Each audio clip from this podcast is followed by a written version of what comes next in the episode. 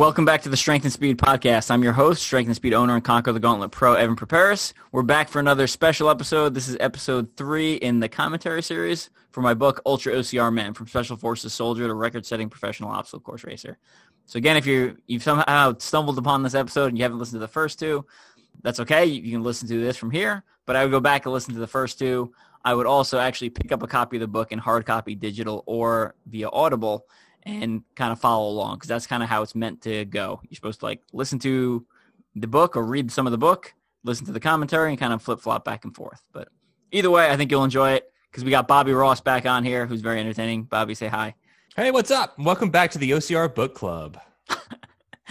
The past couple of podcasts, we ended up talking about a lot of my military stuff and some of my other hobbies, bodybuilding and stuff like that, and some of my youth. And now we're finally getting into obstacle course racing. So we're going to pick up right at Chapter 7 and kind of jumping into me getting involved in obstacle course racing through one of my friends while we were working at Under Armour, which is in itself is like a pretty crazy story. Yeah, dude. Like, I can't believe like the time that you were at Under Armour too. That was like when that was really blowing up and we were all like, man, I got to have Under Armour. Mom, do you have $70 for like a pair of underwear? Yeah, it was insane. So we showed up, and again, like the book says, you know, we weren't just like interns, we were special guests. We're hanging out with like the number 1 and 2 guys over there, and they are treating us like athletes, like rock stars, right? Like, I mean, they're like we show up, and the first day they're like, oh no, those clothes won't do. Here's like a bag full of Under Armour, and I was like, are you kidding me? Right? Like them, they're literally just handing me Under Armour stuff. Oh no, here's another shirt. Here's another pair of shorts. Here's.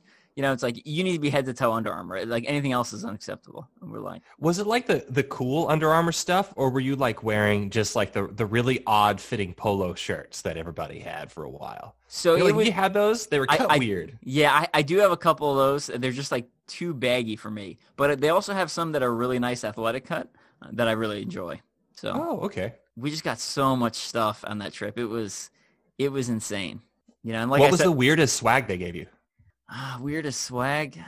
I mean, it's not really weird per se, but it was just a pair of kind of longer shorts that are kind of like knee length, which I don't really wear for outside in public. But those are my pajama shorts, so that's what I wear out of bed. Still, I still have the same shorts. Really? Yeah, they last a long time. They're good. Those are shorts if you're like really ashamed of your knees. That's just an odd. It makes everyone look short. If you wear long shorts like that. I don't need to look shorter than I am. It's I'm already not towering over people. That it's funny because I don't realize I'm short until I see a picture of me standing next to someone who's tall, and then I'm like, I'm pretty short here. Like when I stand next to you, I feel completely normal. But then like if you show me a picture of like the two of us standing together, I'm like, oh yeah, there's a height difference there. So that's good though. You see yourself in a good way. You see yourself as taller than you really are. Strong. That's good self-talk there. That's a product of like a lot of good habits, man. You're tall on the inside, and that's what counts. Right. I like being short, though. I think it's fun. All right, you're compact, man. You're not short. Yeah. It's a lot of power in a small body, man. I know firsthand. While I'm don't edit that out. Okay. Just leave that just like that. While I'm at Under Armour, we end up doing our first OCR, but I don't really count that one. And then, you know, I kind of had fun, but we didn't run in the competitive wave or the first wave of the day. So I was like, I need to do this again because, like, I want to see how I do because, you know, I finished in, I don't remember, it was like 60th place or something because we were waiting in line at obstacles and we were waiting for people to go over stuff, you know, and being in the military, I remember getting to obstacles and be like, what are you guys just standing there for? In my mind, I'm like, why are you just standing there? Like, do something, you know, like go over the obstacle. Why are you like, you know, because people are just standing there looking at it and talking to their friends. It's like, I don't know what's happening right now. Yeah, I mean, I was too drunk by the time I ran my first Warrior Dash wave. Yeah, we were hungover, but we were sober by the time we got to the race. So.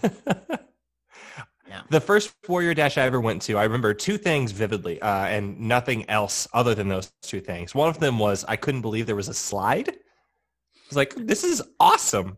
This is an obstacle. It's a slide. And the other thing was they kept giving us drink tickets because White Claw was a sponsor. And not taking the drink ticket when we would go up to the counter. I had 8 White Claws.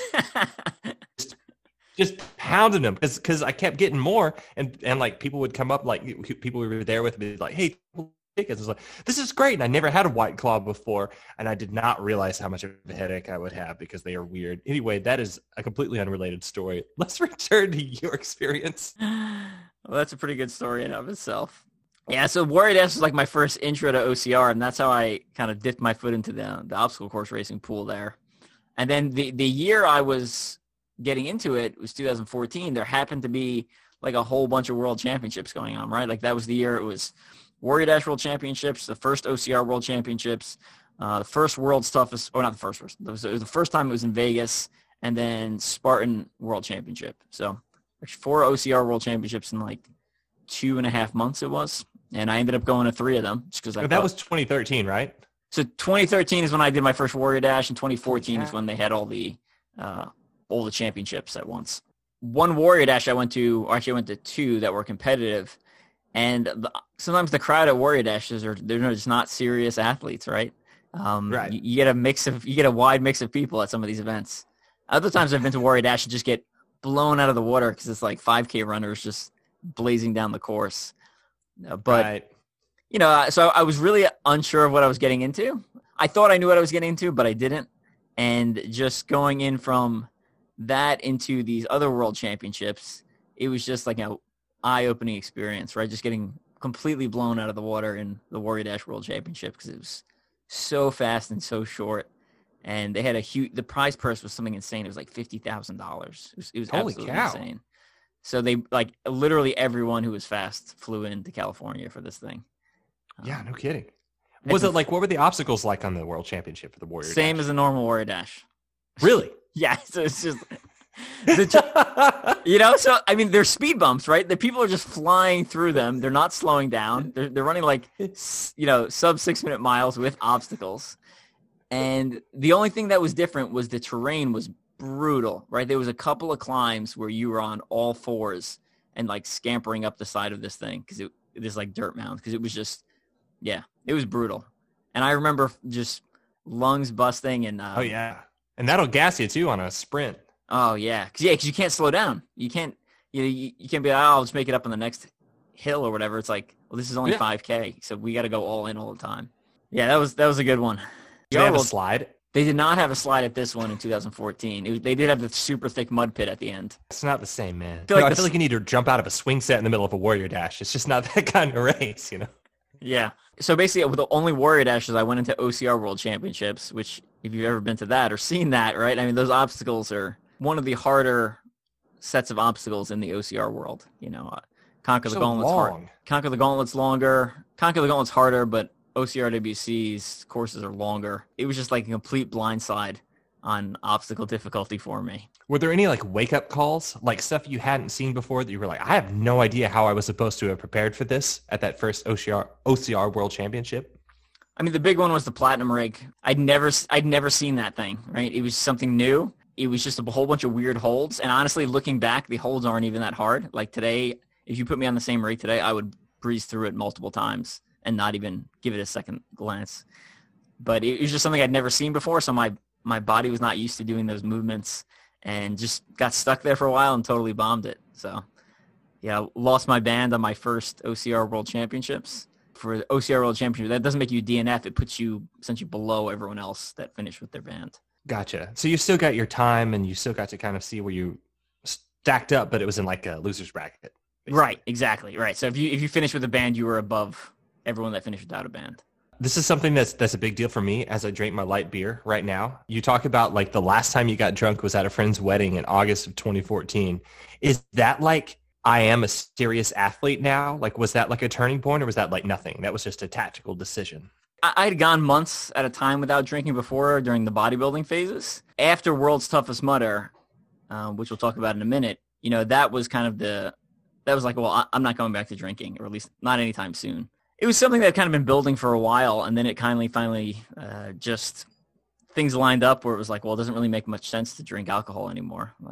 I'm married. I'm not trying to pick up girls. I'm not going out to bars, and I want to be the best athlete I can be. And, you know, drinking's a couple drinks may not hurt, but it's definitely not going to help. So, you know, it's just, at that point, it was just well, I'll just cut it out and don't really have any second thoughts about it. And honestly, the biggest pain in the butt was, especially with like work, some of the social circles were like, oh, what do you mean you're not having a beer? And it's like, I'm not having a beer. Leave me alone. You know, it's like you got kind of fed up with it. But a couple of years is the hardest part because it's before you've achieved a certain level of success, but you're above where it's just like I'm kind of casually doing this.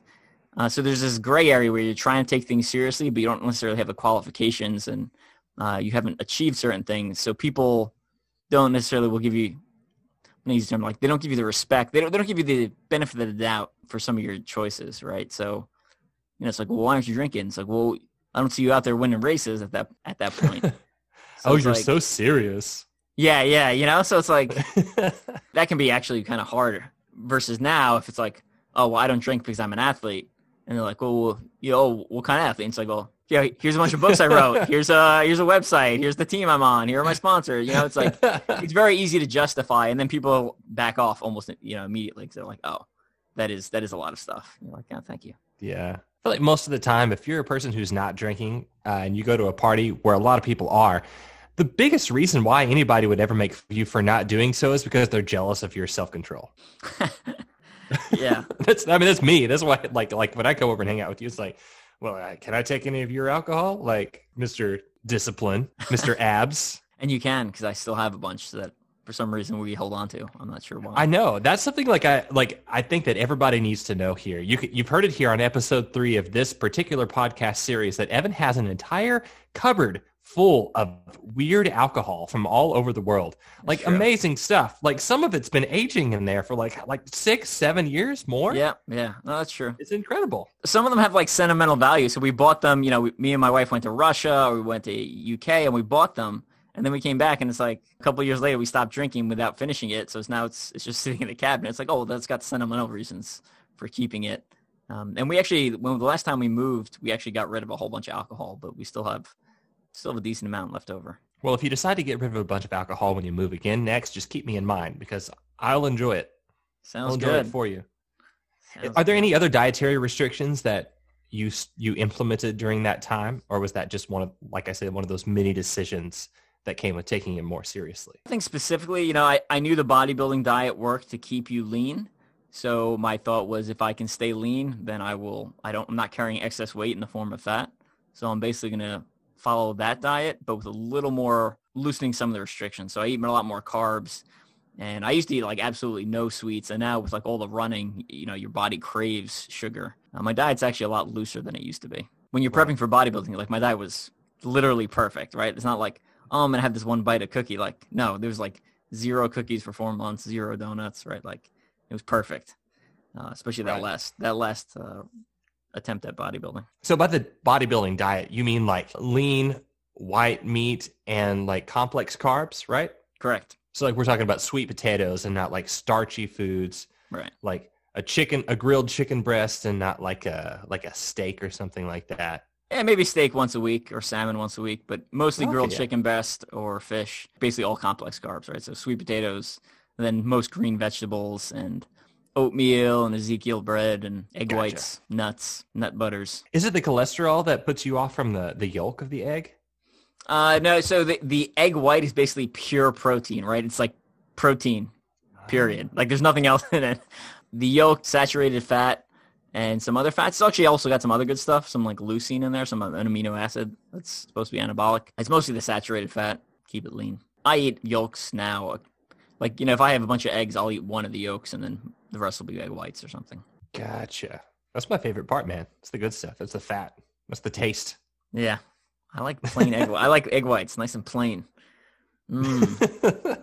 That's just disgusting. It's not disgusting. No, it's just, you know, you make sacrifices. I make sacrifices by being sedentary and not looking great when I take my shirt off. So at least I get the yolk. All right, moving on.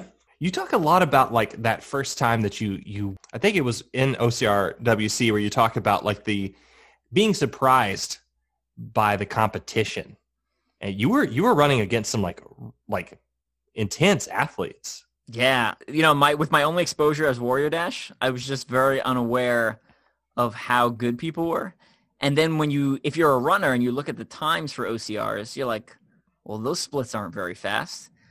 But, you know, it's hard to account for how long each obstacle is taking and how long it takes you to come in and out of each obstacle. And then a lot of times the terrain is a lot more technical. Sometimes there's a lot of elevation gain, you know, so you see an athlete running, you know, 9-minute miles for a 5K OCR. And you're like, well, that's not very fast.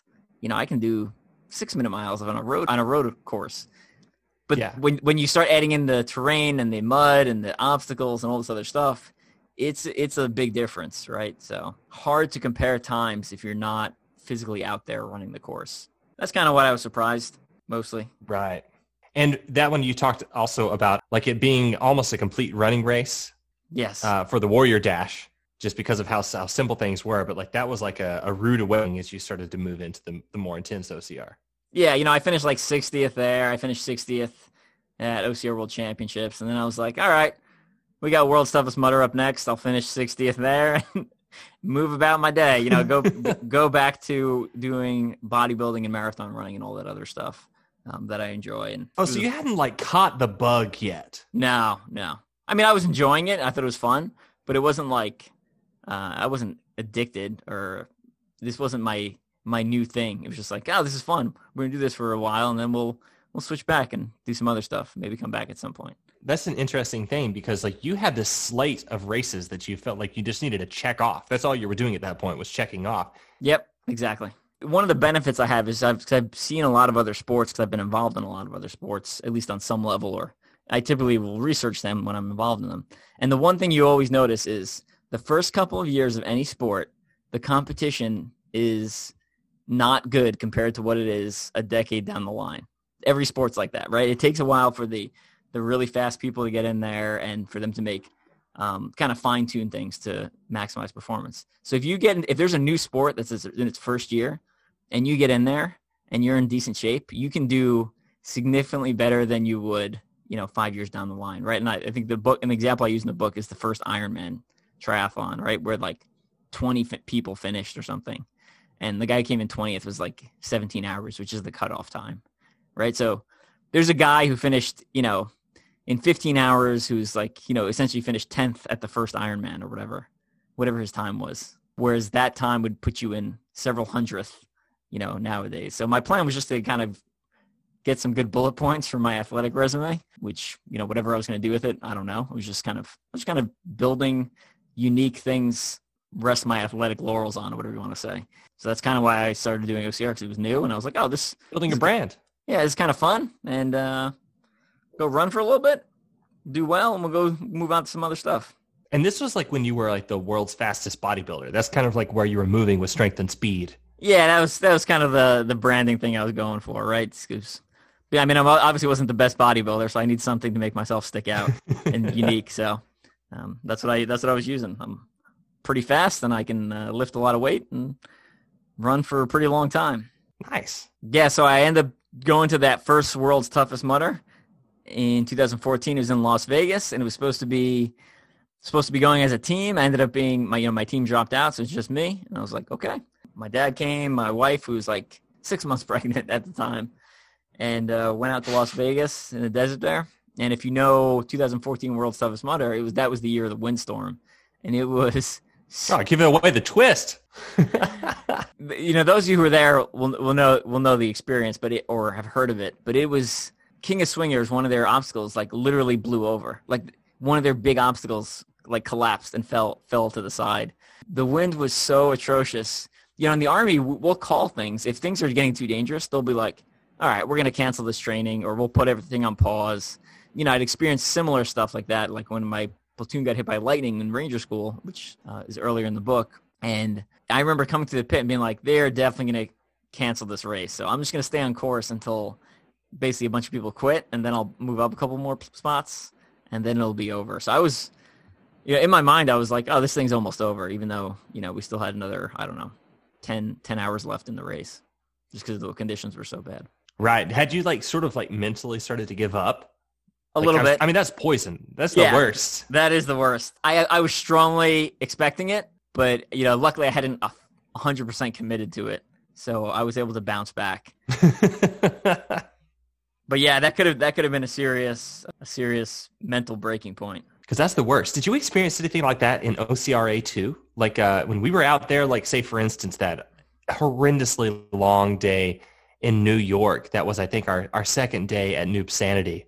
I remember you coming back and it was starting to get dark and it was like, you're thinking, oh man, like maybe I'll just do like one more lap or something like that. Like, have you experienced that in other races where you like give up mentally?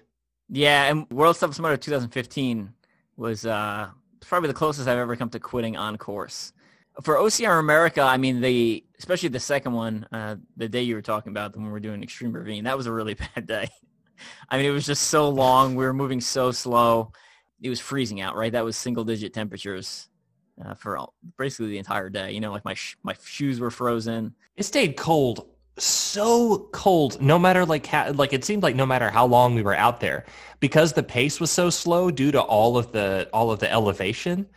Like you never like kind of got into a groove and started to like, I never felt like my fingers or my toes ever warmed up. They just kind of go numb and then you just kind of accept them as numb and you keep moving. It's not really, I don't particularly ever remember being warm out for that lap, for those, that full day. Well, I just remember thinking sometimes, you know, like if we were like doing some of the shorter races, like, you know, you could like kind of run in and like, you know, you could grab some, like some of your Hammer Nutrition stuff, like grab a gel, like grab a drink real quick. And that one was just a long, cold, dark trek through the woods. And I just remember that would have broken me. Yeah, that was the hardest day of OCR America 2 by far. And what's funny is the 2 days before we were just flying, you know, because those were gym days. So we were putting in some really good mileage and at a very good pace. And it was just, it was easy. Those are two easy days. And then the third day was like a punch to the face. Yeah. That first day you were like, yeah, it was easy. Whatever. At the end of it, you're just like, no big deal. Whatever. The sun was still out. Yep. We had time to like go back and eat a meal and then kind of, anyway, let's jump back to it. Yeah. So yeah, World's Toughest Mudder 2014, giving away the ending here, but I finished 13th overall, which I was frankly shocked with. Like I said, I was expecting to finish 60th. And, you know, at that point it was like, well, why am I wasting my time on, you know, marathon running and bodybuilding if I'm legitimately pretty good at this stuff? That was the initial push. 1 year later, then it was like, all right, I'm 100% in on this. I was like 90% in on this after World's Toughest Mudder, but then by the, you know, about a year later, I was 100% in. That was also a rough year because it's the year I did a 100-mile trail race about a month after World's Toughest, which is not a good idea. I was just not recovering. Right. Definitely top 10, probably top 5, like worst experiences I've had during racing, just because my body was basically like shutting down. My hip flexors wouldn't move. You know, I had to get wheeled around the airport in a wheelchair the following day. So sad. How much of that do you think had to do with like that much of something that was new to you, i.e. the obstacles? Like you did hours and hours going across these new obstacles. And what I'm thinking of is specifically is the cliff. Like how much like trauma was your body dealing with of brand new movements, brand new sort of difficulties that it has to deal with. And then like 1 month later, you're like, yeah, okay, cool. I'll just run 100 miles. Well, there's no adaptation that happens in that month. Honestly, because of the bodybuilding, the strength I had, a lot of the obstacles just weren't that bad for me. I do remember some of the later laps, like simple obstacles, like getting over a wall, was super challenging. And a lot of that because I hadn't figured out the efficiency. So for Ultra OCR, what you eventually figure out is instead of muscling my way over obstacles on the first, you know, 10 laps, because I physically can, always use the easiest method to get across. So I have a very, let's say, somewhat unique method of getting over walls. You'll see me, I jump, and then I usually kick off one of the support beams and kind of propel myself over. And it's a lot more energy efficient than just grabbing at the top and doing a muscle up there. Those are things you would learn. I would learn later. Going into the first World Toughest, I had enough muscle mass where I was able to kind of muscle my way through a lot of the obstacles. And then the cliff was only open during their day in that first World's Toughest in Vegas. So I don't know how many times we went off of it. Actually, a fair number, but it just hurt. You know, like, I mean, you hit the water really hard. Yeah. You know, mentally it was like, I don't find jumping from that height enjoyable. I was just like, oh, well, that's unfortunate. I have to do that. So In the later World's Toughest, when they started doing them, they changed it eventually to like a midnight opening, and then they played around with the opening times. You know, I used to use that as like a mental checkpoint, right? Like, it's all right, I want to get an X number of laps before the cliff opens, and use it to help kind of break up the race. And then once you go over the cliff once, you're like, all right, that kind of sucked, but it wasn't too bad. Going back to efficiency a little bit, something I noticed about you that I didn't realize was a tactical decision. When I first saw you race, the first few times I saw you race, I noticed that for things like on the rig, you always match hands. Like, you don't do things in a way that makes you look like a, you know, it's not show-offy. Like, you're looking for efficiency all the time from the beginning of a race. Yep, absolutely. You know, the matching hands is a lot of times there's a lot more control and there's a lot less time hanging from one hand. And you'll find that hanging from one hand, you may fly through it on a lap or two, and then all of a sudden on lap 3 and 4, it suddenly becomes a lot harder. And we did a podcast a couple weeks ago with Jared Renier talking about, he actually like measured the angles and how long when I match hands, how long I'm hanging from each hand. And it was something, it was less than a second per hand, but I'm with like one hand on the obstacle. The rig setup we had in my garage that we were using as practice. And that was at the top of a movement, right? So when you swing to the top of the movement, when you get to that very high point, you're like almost weightless for a second. So there's not as much force coming down on you. Yeah. So that's when I transition. Just something I kind of figured out from practice, right? I just practiced enough where it became like, well, this way is easier and it feels easier. So this is what I'm doing. Right. Absolutely. Is that, I mean, obviously that's not something you were thinking about in 2014. No, I was just again, muscle your way across. You got muscles, use them. Power through that bad boy. That's right. Take me through the windstorm, through the dust storm. Yeah, it started with like, oh, it's getting kind of windy, and then it just kept getting worse and worse to the point where the dust was kicking up so bad that you couldn't see the course markings anymore. You know, OCR World Championships will line the course, both sides, engineer tape, the whole 15K. World's Toughest Mudder will typically have like a section of engineer tape, and then there's like a gap, and you can see the next section of engineer tape ahead of you, but they have gaps, so they don't have to line the whole course. It's a lot easier to mark. But when that windstorm hit, I mean, you were just like, I remember just like wandering through the desert, you know, and there's just wind, and then like, you're like, oh, I found the course marking, and then you're like, it's not the part of the course you thought you were on. You were, you know, you'd wandered off a little bit, so you have to readjust and go back to where you're supposed to be. But yeah, I remember, you know, there's a video, if anyone has the digital copy, there's actually, I embedded a YouTube link in there of someone videotaping part of the sandstorm. And it looks like something from Aliens, right? Like another planet where there's just like, it's like Hoth, right? You know, Empire Strikes Back, and instead of snow, it's sand, and it's just dust blowing everywhere. And these little blinking lights for, that are showing people moving around. It was pretty wild. That's so intense too. And so, I mean, you're out there, you're in nothing but a wetsuit. You're kind of like wandering around. What's going through your mind like at that point? Like, I know you talked a lot about like before that, you know, you were starting to have the shakes, you were having shivers, you were thinking about giving up. You know, like I know you kind of just like, yeah, I'm just going to keep going. Like, I'm assuming that's kind of where you were, or did you ever have like any places where you're like, were there any strategies in place? Like, what was going through your head? Like, after you'd gotten used to the fact that, okay, I'm just going to keep running through this sandstorm.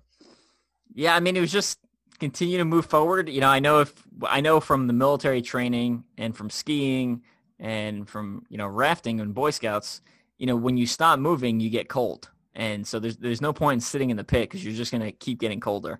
Right. So, you know, keep moving at all times. I also know from Boy Scouts that if, you know, if you're shaking really bad, that's actually not necessarily a bad sign because it shows your body's trying to heat up. And actually, the more dangerous part is when you stop shaking. If you haven't made any sort of significant adjustments to your clothing or the weather, then that might be the onset of hypothermia because essentially your body is giving up, right? It's like, all right, I'm just protecting the vital organs now. This guy doesn't know what he's doing. Right. And I remember on one of the laps, I finally stopped shivering and I'm like, all right, I'm back in it. And then I remember like halfway through the next lap, I was like, or is that a bad sign that my body is shutting down? And I was like, I don't know. I'll just keep going. That first World's Toughest was it's the most I've been messed up from kind of like thermal regulation afterwards. Cause I remember being in class 2 or 3 days later and I'd be like freezing 1 minute, right? You know, and I have this like wool coat on and everyone else is like, are you all right? I'm like, is no one else cold in here? Is it just me? And they're like, yeah, it's just you. I was like, weird. And then like 2 minutes later, I'm like, oh, I'm sweating. I'm so hot. And I'm like, so I take that off. And I was having like hot and cold flashes for about 2 or 3 days after that one. Would that mess with you long term if you were to do longer races than that? Like kind of like ignoring those signs from your body? Yeah, it's a crapshoot, right? Like in order to see your full potential, you have to ignore a lot of those signs. But at the same time, in bad conditions, if you ignore too many of them, you can put yourself into serious trouble. With the military, we're basically, it's kind of ingrained into us to ignore everything and just keep going. So that's kind of what I do. I take that same logic and just apply it to racing. And I mean, that's what you'll see throughout basically the entire book. That race logic. I mean, that peeing though. Yeah, you got to keep the legs warm, right? I mean, during a 24-hour race, you'll pee how many times? I don't know, once an hour, let's say. So you're going to stop 24 times to pee for a minute to 2 minutes each? No. And, so basically I would time my piss breaks. They're not breaks because I'm walking while doing it, right? After you get out of cold submersion obstacle, so your legs are cold, and you pee and warm them back up and keep on trucking. Do you go on any like emptying out, let's say, sort of regimen before a long race like that? So yes. Or do you just like, when that happens, you just deal with it? So yes and no. I've conditioned my body, and I'm not sure how. It just knows that my body purges everything the morning before a race. Like it just, everything comes out. I mean, it just cleans house. So I've kind of built that into my body, and through experience, that's just what happens. The only time I've ever had to go number two in the middle of a Ultra OCR was during the first Toughest Mudder, because it started at midnight and it went to 8 a.m. So I had a full day of eating beforehand that I wasn't used to. And on the last lap, I almost crap my pants. Like, I mean, it was like, it was the final lap of the race, and I had 2.5 miles left, and I was like, I can't make it back to the finish line. I was like, there's no way I'm going to make it. And luckily there was a porta potty. I knew there was a porta potty about half mile ahead, and I ran in and just blew that place up. And of course, no toilet paper, right? No toilet paper. I was like, gah. Then I was like, all right. So I pulled my pants back up, and the next obstacle was Arctic Enema, which is the ice bath. So I jumped in there, swished around for an extra, 20 seconds, and then got up and kept on running. Now, luckily, it was at the end of the race, so hopefully no one or very few people got to swim through that afterwards. But it's not like there was, it's just little particles, right? If we're not like, it's not like a deuce floating in the ice bath there. I hope nobody is like jumping into like water obstacles at races with their mouth open anyway. No, it happens sometimes. You can't avoid it. But any final thoughts on World's Toughest? No, dude, that's so fun to me. Like I love the idea of getting into like a story of somebody's first time doing something that's as ridiculous as World's Toughest, because that's just an intense race, especially early on. Like when you did it, like people were still kind of figuring out how you're supposed to do an Ultra OCR like that. Especially with it being the first year in Vegas, everyone in the message boards was like, yeah, you don't even need a wetsuit this year. Hashtag no wetsuits needed. And, oh, you definitely needed a wetsuit. You would have legitimately died in Vegas in 2014 without a wetsuit. Every year you needed a wetsuit. There was one year, 16, you could get by with, I didn't put my wetsuit on until like almost midnight, which was about 12 hours into the race. And I was one of the last people not to put on a wetsuit. But you needed it. Even that year, you needed it. It's just you need it a lot later in the race. And even regardless, you always come prepared, right? You always bring everything. Because it's not like I'm carrying all that stuff on the course with me, right? It just sits in a tent for the majority of the time. So why not come prepared and be ready for anything, especially if I'm not physically having to carry everything, right? For sure. Just makes sense. That's also a product of military and Boy Scouts, right? I mean, be prepared, Boy Scout motto, right? That's right, man. You got to have your wetsuit. You got to have your gels. You got to have your teddy bear in case things get really intense. You have a quick shot of Maker's Mark, just for maximum efficiency to warm up the innards. Yeah. Oh, like, do you have any like I remember you having out of anger we talk about the Skittles and the potato chips in the bag from OCR America too, but like, do you have any other like sort of just like guilty pleasure race items or foods that you have with you? Double Stuff Oreo I usually bring with me, and I usually bring some sort of energy drink. It used to be Red Bull. I've kind of switched to Vrain, cotton candy Vrain now. But I try not to. There's a lot of caffeine in it, so I try not to down the whole can at once. And then Red Vines. Yes. The Red Vines. Gotta have the rain too, man. Hashtag not a sponsor yet. Yeah, they said no. I tried already. We'll try again. We'll get it. They've got to compete with Bang. And Bang is the weirdest, their marketing is something. Anyway, that's a topic for another day. But Rain not taking you? Come on, it's their loss. We'll cover one more chapter and then call it a night here. You know, finishing 2014 and seeing how well I did at World's Toughest Mudder, I was like, all right, well, I should focus on OCR and like just OCR. So I stopped doing everything else, bodybuilding and marathon running, and kind of just focused on obstacle course racing. I basically just packed my race schedule full of races. I had 15 races or something that year, and started kind of knocking stuff out. And at the time I was working on a book, which ultimately became Strength and Speed's Guide to Elite Obstacle Course Racing. But at the time it was just a weightlifting and running book that nobody wanted to publish. When I found obstacle course racing, it's kind of like halfway through the year, when I contacted someone, I was like, well, how about a book on obstacle course racing? And a publisher was like, oh yeah, we'll definitely take that. And I was like, oh, cool. I was like, all right, well, I'm going to use this book that I've written and kind of mold it into an OCR book. And I ended up rewriting probably like 80 or 90% of the book. So most of that effort went completely down the drain.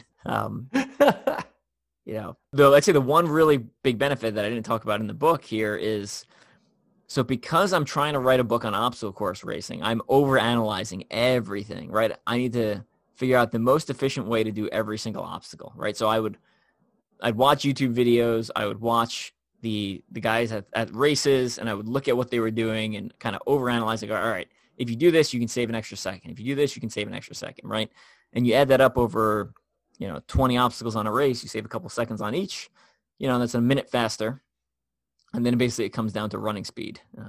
So basically you take running plans from top runners and you kind of overlay that with some strength training routine and then kind of adjust that based off your weaknesses. So that's what I was doing, kind of going to all these races, getting all these different experiences. And it made me go to a lot of different brands as opposed to just being like, all right, I'm just going to go to Spartan races. I went to, probably more than a dozen different brands that year, just kind of, and that's one of the benefits of living out in the Midwest. We just had a lot of kind of local brands like Battlegrounds and Conquer the Gauntlet and Atlas Race at the time and Battlefrog. And I got to go to Tough Mudder and Spartan and Warrior Dash and Rugged Maniac. Right. So, and then I went to some smaller ones, like Shell Hell up in Benson, Vermont. So, just kind of started exploring the sport and built a pretty good base of knowledge. And because I was writing the book, it really helped me fine tune some things. Yeah, absolutely. And that's a good, everybody was still sort of kind of, 2016 kind of figuring it out. Like there was a lot of change, a lot of permutations between different races, especially. It's 2015. Yeah. 2015. Oh, 15. Yeah. So the sport was developing at the same time as you were developing the idea to tell people how to do these races. But I mean, these races are we're changing so much, especially at that time. I know CTG was trying out lots of different obstacles every time. Oh yeah. I mean, I remember doing CTG in 2015 and being like, that was the hardest OCR I've ever done. And you look at it like 3 years later and it was, the 2015 version was a joke compared to what was the 2018 version. It was right. Heads and shoulders different. At the time, because I'd experienced all these other different sports, I was like, all right, well, what did other people do to be successful in those other sports? And then I looked at OCR and I was like, well, here's a bunch of models that worked in other sports. Why is no one doing this in obstacle course racing? I was like, well, if no one's going to do it, I'm going to do it. So I was like, all right, I'll write a book on competitive obstacle course racing because all the books out at the time were beginner focused. It was like, intro to your first mud run. I was like, I'll write my book and I'm sure a year or two later, someone will come out with one that may be a little bit better and, it'll be cool. And here we are 5 years later, and there's not another competitive book on obstacle course racing, which I can't believe. I can't believe no one else has written a book. So, right. Simon & Schuster, Penguin. What are you guys doing? Come on, guys. Who's publishing? I know. I've tried. We gotta have a big old hardcover version with like giant photos, man. I'm gonna give Bobby another plug here. The updated version, new Strength and Speed's Guide to Elite Obstacle Course Racing, just published on Amazon. It's a digital format only. It's got a ton of Bobby's pictures in there. Really good. You know, and I wrote that first one, and I probably had about 10 podiums under my belt. By the time I did the update, I had 58 total, right? So you add 48 more podiums plus, you know, losses plus disaster race, right? You had a whole bunch more experience to that, and I refined the product a lot better. So the first one, I really felt like I tried to do, you know, in hindsight, I feel like I tried to do too much, and then I simplified some of the training plans actually for the newer one. And I just gotten a lot better at figuring out how to do obstacles and updated a lot of information in there. Like we were saying, the sport's so dynamic that things I had written about, you know, a couple of years ago were no longer in existence, right? Atlas wasn't in existence anymore. Battlefrog wasn't in existence. A lot of the pros I interviewed in the back were Battlefrog pro team people, and a lot of those athletes had moved on to other things. Right. Something I loved in this chapter that was fun was all of your Arnold Schwarzenegger pumping iron-esque kind of mind games. All right, you talk about like whenever like you go to pass somebody, you like kind of turn it on, then you just like talk and strut at them a little bit. Yeah, let them know you're in a great spot. You're not tired at all. Yeah, I still do that, and I say in the book, but I do care about a lot. Typically, especially with Ultra OCR, right? It's really you against the course, but at the same time, when it gets toward near the top, it's also you against the other people, and I want those people to do the best they can, but at the same time, I still want to beat them, right? So there's an advantage, a psychological advantage. I'm gonna leverage it a little bit. So you want them to do their best. You just want it to be less good than you. Yeah, less good than my best. Yeah, exactly. I want everyone to do their best. Yeah, exactly. That's so good, man. That's why you're peeing yourself. You're peeing yourself on the short races too. They got to smell your musk. Yeah. Marking my territory. Be like, this is my race course. You've noticed my urinus everywhere. I get to see you passing. I get to see you passing somebody, like giving them a little fist bump, say, like, sorry, I got a little pee on there. I already marked that finish line. It's mine. So funny story from 2014 World's Toughest Mudder. I mentioned they closed the cliff at night. So it was dusk. And so the cliff had just closed, and I run past it and take the land route. And because my legs are cold, I pee, right? So my legs are dripping wet. And I remember running into the pit, and someone's like, did you just go off the cliff? It's closed. You're not supposed to go off the cliff. Because they saw I was like dripping wet. And I was like, I'm just going to keep running. I just like, completely ignored them. I just kept running. I was like, I don't want to explain to this lady why my legs are dripping wet. Most of that chapter just focuses on trying out all these different OCRs and kind of finding my way. And even my first Conquer the Gauntlet doesn't go well, right? I fell Stairway to Heaven, just completely blindsided by that obstacle too. And then afterwards, you know, you do some sport-specific practice, and I got better, and now I can go across it a lot of times before I end up having trouble. I had signed up for a lot of shorter races that year because, honestly, there wasn't that much Ultra OCR in general because BFX really was just kind of starting that year. And Tough Mudder only had World's Toughest Mudder. There wasn't the 12-hour or 8-hour versions yet. And I ended up going to Shell Hell, the 24-hour race in Benson, Vermont. Came in second there. And then I did BFX Cincinnati pretty soon after. I think it was like 3 weeks after. And I just wanted to get pictures for my book, Guide to Elite Obstacle Course Racing. So I ran BFX. And I ended up doing well there. I ended up winning. And I think I was the only person to do 4 laps, and everyone else did 3 or less. And what was weird was, you know, it's always weird to, you know, when you do something and you're like, well, this was very impressive. Other people should be impressed by this. And then other times you do something, you're like, oh, I'm just kind of doing my thing. And that was one of those things where, like, I was just kind of doing my thing. And people, like, a couple times after that, people would come up to me races and be like, oh, you're the dude that did 4 laps at Cincinnati. I was like, how do you even know about that? Like, is that? It was just weird. It's always weird to see what kind of sticks with people and what doesn't. So it's like, but you don't know about, you know, insert some other physical feat I've done, but they know about something random. It's just kind of weird. Right. You were killing it, man. Yeah, I was doing all right. Racked up some good podiums. Won my first cash prize there. And yeah, it's just kind of exploring the sport. Ripped your pants off? Ripped my pants off. Thought my junk was hanging out. I was very confident my junk was hanging out. But you know what I didn't do? I didn't drop off the obstacle. because I'm not gonna. That's right. I'm not gonna fall off the obstacle and have to do the penalty. I'm just gonna finish with my boys hanging out there. So you can get the full story in the book. Find out if I was actually exposing myself. Yeah, find out if I was actually exposing myself to the entire crowd. I was convinced everything was hanging out. It felt very breezy down there. Yeah. So next time we're gonna start jumping into the Ultra OCR charity events, right? So we'll jump into OCR America, and then Ultra OCR Grand Slam, and then kind of do the lead up to Endure the Gauntlet. You know, I think I talk about these a lot in depth in the book, and some of you have listened to the podcast a while, so you've probably got an idea of how some of those things turned out. So we're probably going to kind of breeze through a lot of the OCR stuff just because I think we cover it really in depth in the book. There's still a lot of fun stuff coming up. Oh, all the best stuff's coming up, man. Yeah. All the insane things that you did for those charity events is still stuff that... Because I remember the first time I ever saw you was at Endure the Gauntlet. And everyone was like, oh, yeah, Evan Preparis, Ultra OCR Man is enduring the gauntlet. And I remember, like, running by and being like, yeah, he's not that impressive. And then, like, he's been doing that for 14 hours. And I was like, well. Yeah, it's pretty funny because, you know, we must have run by each other. I don't remember seeing you because I didn't know who you were at the time. But no, we didn't know who we were. I mean, I knew who you were because, I mean, it was like the thing everyone was talking about. I first found out who you were. You appeared on my timeline on Facebook, shooting, you know, talking one of your short videos, and you were wearing a CTG shirt. And I was like, oh, this dude's wearing a CTG shirt. I don't know who this is. And I shared it to to David and Steven and Courtney, and they were like, oh, yeah, that's Bobby. I was like, oh. We know who this is. Oh, just I don't know. Okay, just I don't know who it is. That's what it is.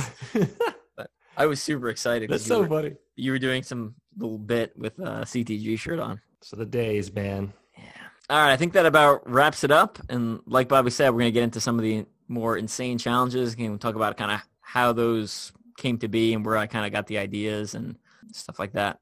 So stick with us. I got more exciting stuff coming at you and more kind of behind the scenes of some of the stories I left out of the book. Yeah, more stories about Evan's junk. Yeah, there's a lot of junk stories. There's a lot of junk stories. We can go back in time. I got some really good junk stories from military stuff. A lot of, lot of junk stories there. A lot of people being inappropriate. Actually, I probably shouldn't share a lot of those stories. We've got to do a few more military stories in the very last episode to keep people sticking around. Yeah, those are so interesting. We'll see. I just got to figure out which ones I should tell and which ones will... prevent you from being like, our military is full of awful human beings. So I'll have to tiptoe my way around some of these. Figure out what's good. All right, stick with us, and we will catch you all in a couple weeks. Love it. See y'all.